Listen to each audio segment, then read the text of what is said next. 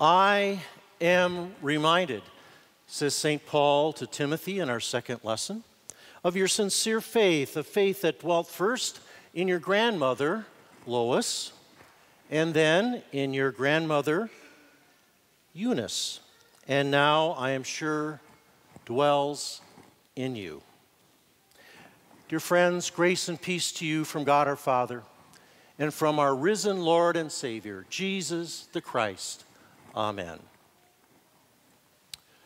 It was the early sixties, Bloomington, Minnesota. Those were the years of Halsey Hall's infamous Holy Cows. While announcing the Minnesota Twins games on W C C O, the days of Ham's beer commercials, along with Lyndale Olds. The Major League pennant years of Harmon Killebrew, of Tony Oliva, and Jim Cott. And I'm especially wondering these days if they could perchance still be eligible to help out the Twins. I mean, it's awful if they can just beat, you know, beat the Yankees once. But the early sixties was also a time when I thought my mother had a child prodigy on her hands.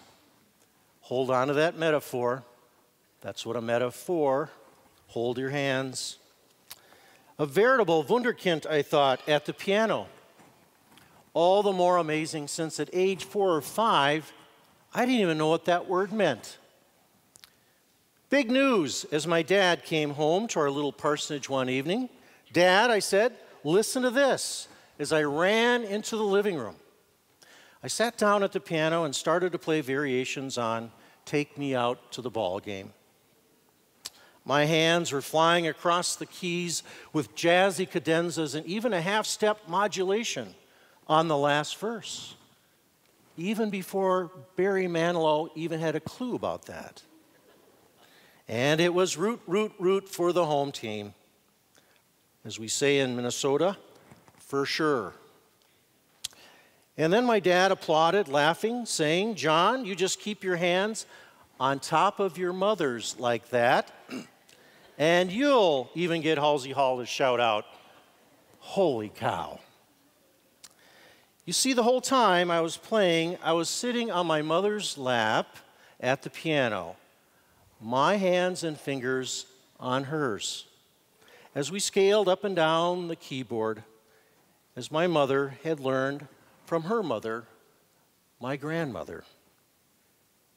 Now, says Paul, I'm reminded of your sincere faith that dwelt first in your grandmother Lois and your mother Eunice, and now, I'm sure, dwells in you.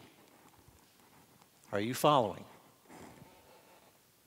About a year later, during my first piano lesson, my first real piano lesson, my mother made the big announcement. Okay, John, now you play it.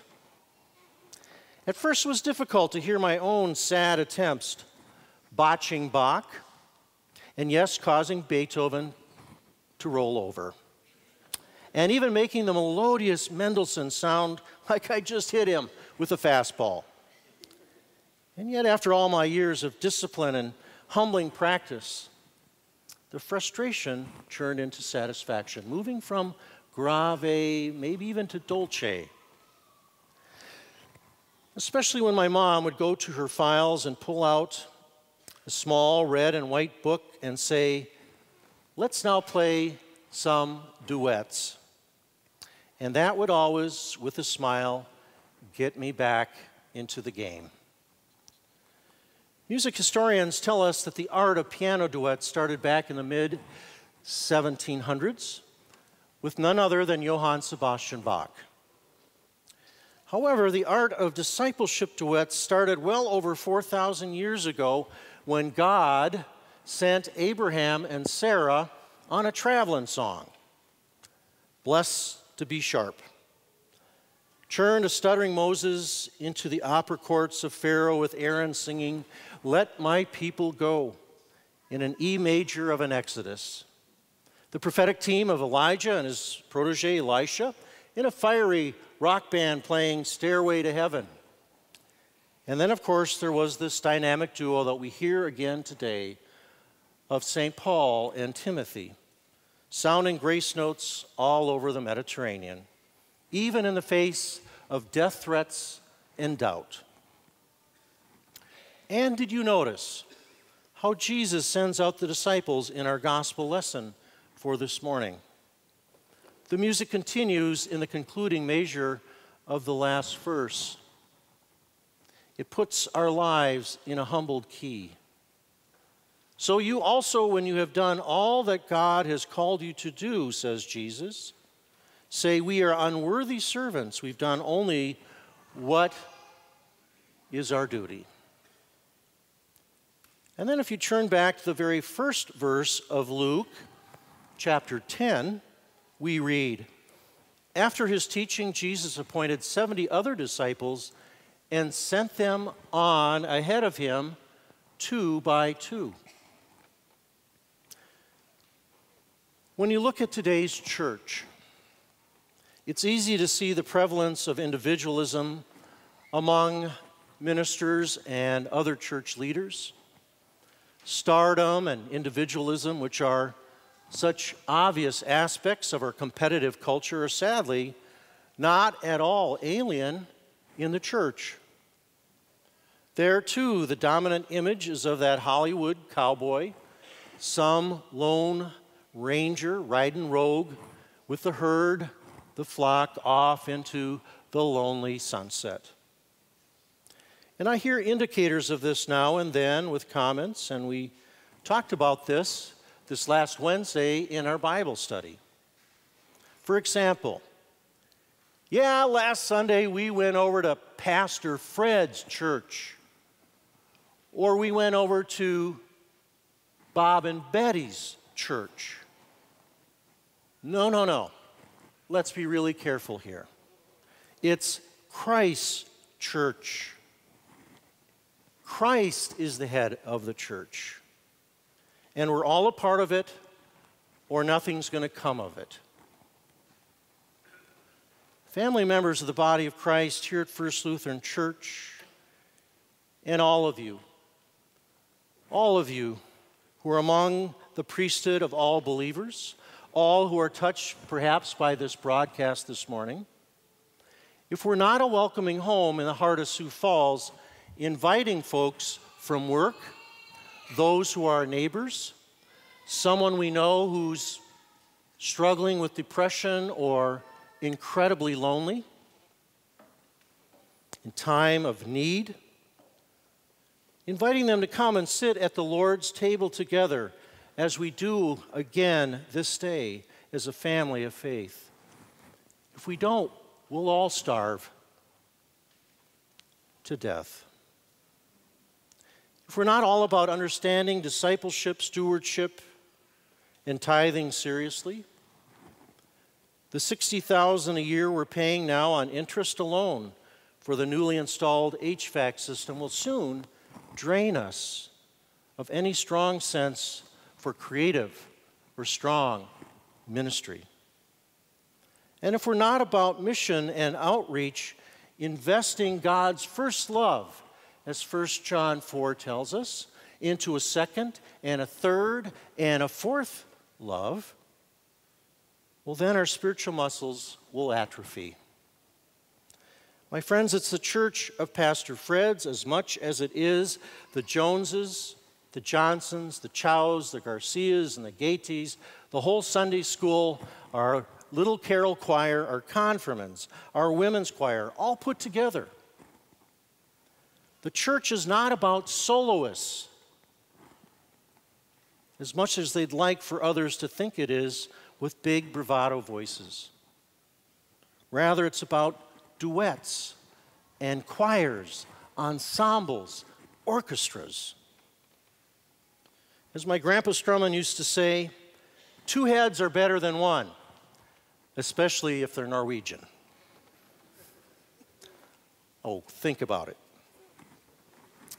So, how can we drink more deeply of these waters of wisdom that began in our baptism and splashed upon us this day by God's word, spoken by Saint Paul to his young brother in the faith, Timothy, and yes, upon you.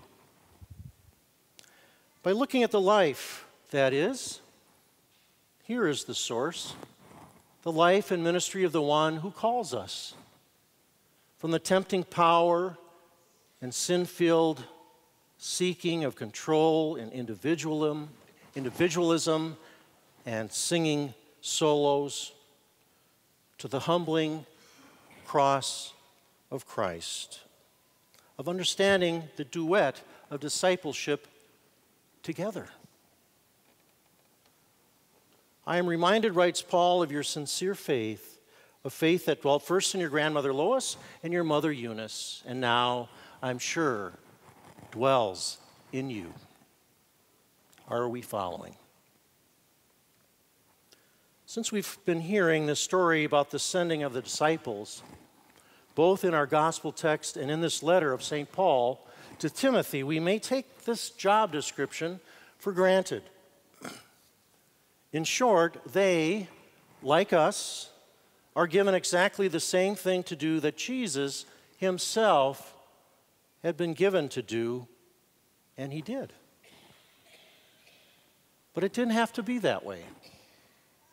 Jesus could have pointed out that none of them was the Son of God, as Saint Paul surely did, making sure that we know, as he says, I am the chief of sinners.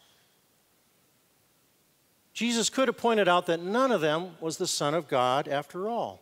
None of them had been born under a blinding star, and none of them, like us, had angels singing hosannas over our cribs. Messiah complex? Doctor Freud? He could have reminded them of all that, yes, and insisted that they remain simply his assistants for their own safety, you understand, avoiding malpractice suits. He could have let them mix the mud when he healed people, spray the Lysol when he cleansed lepers, or unwrapped the bandages from those he'd raised from the dead. But no, rather, he said, now John, Jane, Bob, Betty, you play it. You play it. Listen carefully here. My friends, don't worry so much. Don't let it keep you hesitant when you think, oh, I've got to be innovative. I need to be so creative. Just simply be genuine. Theologically, I construe this as Jesus revealing the Teflon nature of God and his ongoing spirit in us, his body, his church. As Saint Paul writes in verse six to Timothy today, hence I remind you to rekindle the gift of God that is within you. Within you already. For God did not give us a spirit of timidity, but a spirit of power and love and self-discipline. Teflon, you know, nothing is to stick to oneself, and it didn't to Jesus. As he empties himself, taking the form of a servant, constantly pointing in prayer beyond himself to God the Father. It's not a solo thing. Everybody's unique gift is called upon. Each unique gift for you. Each gift unique in the entire universe. Jesus forgives sins and says, now you do it. Jesus heals people and he says, now you do it. Jesus embraces people, the lepers, the outcasts. He says, now you do it. You do it. With no training and very little advice, Jesus sent the disciples to be wise counsel and healing hands in the world. Lay your hands on mine, says Jesus, and I will help you play a world symphony. Not as soloists, but as a full orchestra. Now listen to what incredible difference that is. Here's the voice of individualism.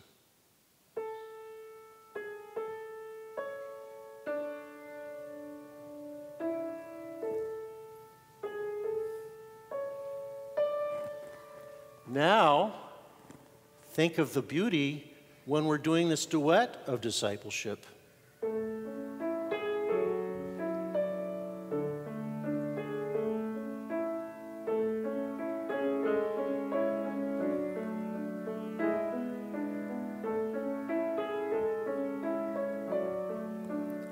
But yet, even fuller. So,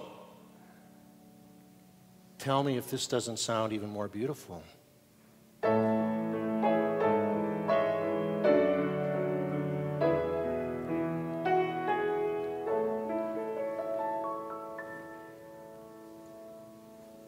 Which gives the fullest expression of the gospel as Jesus is calling us. Amen.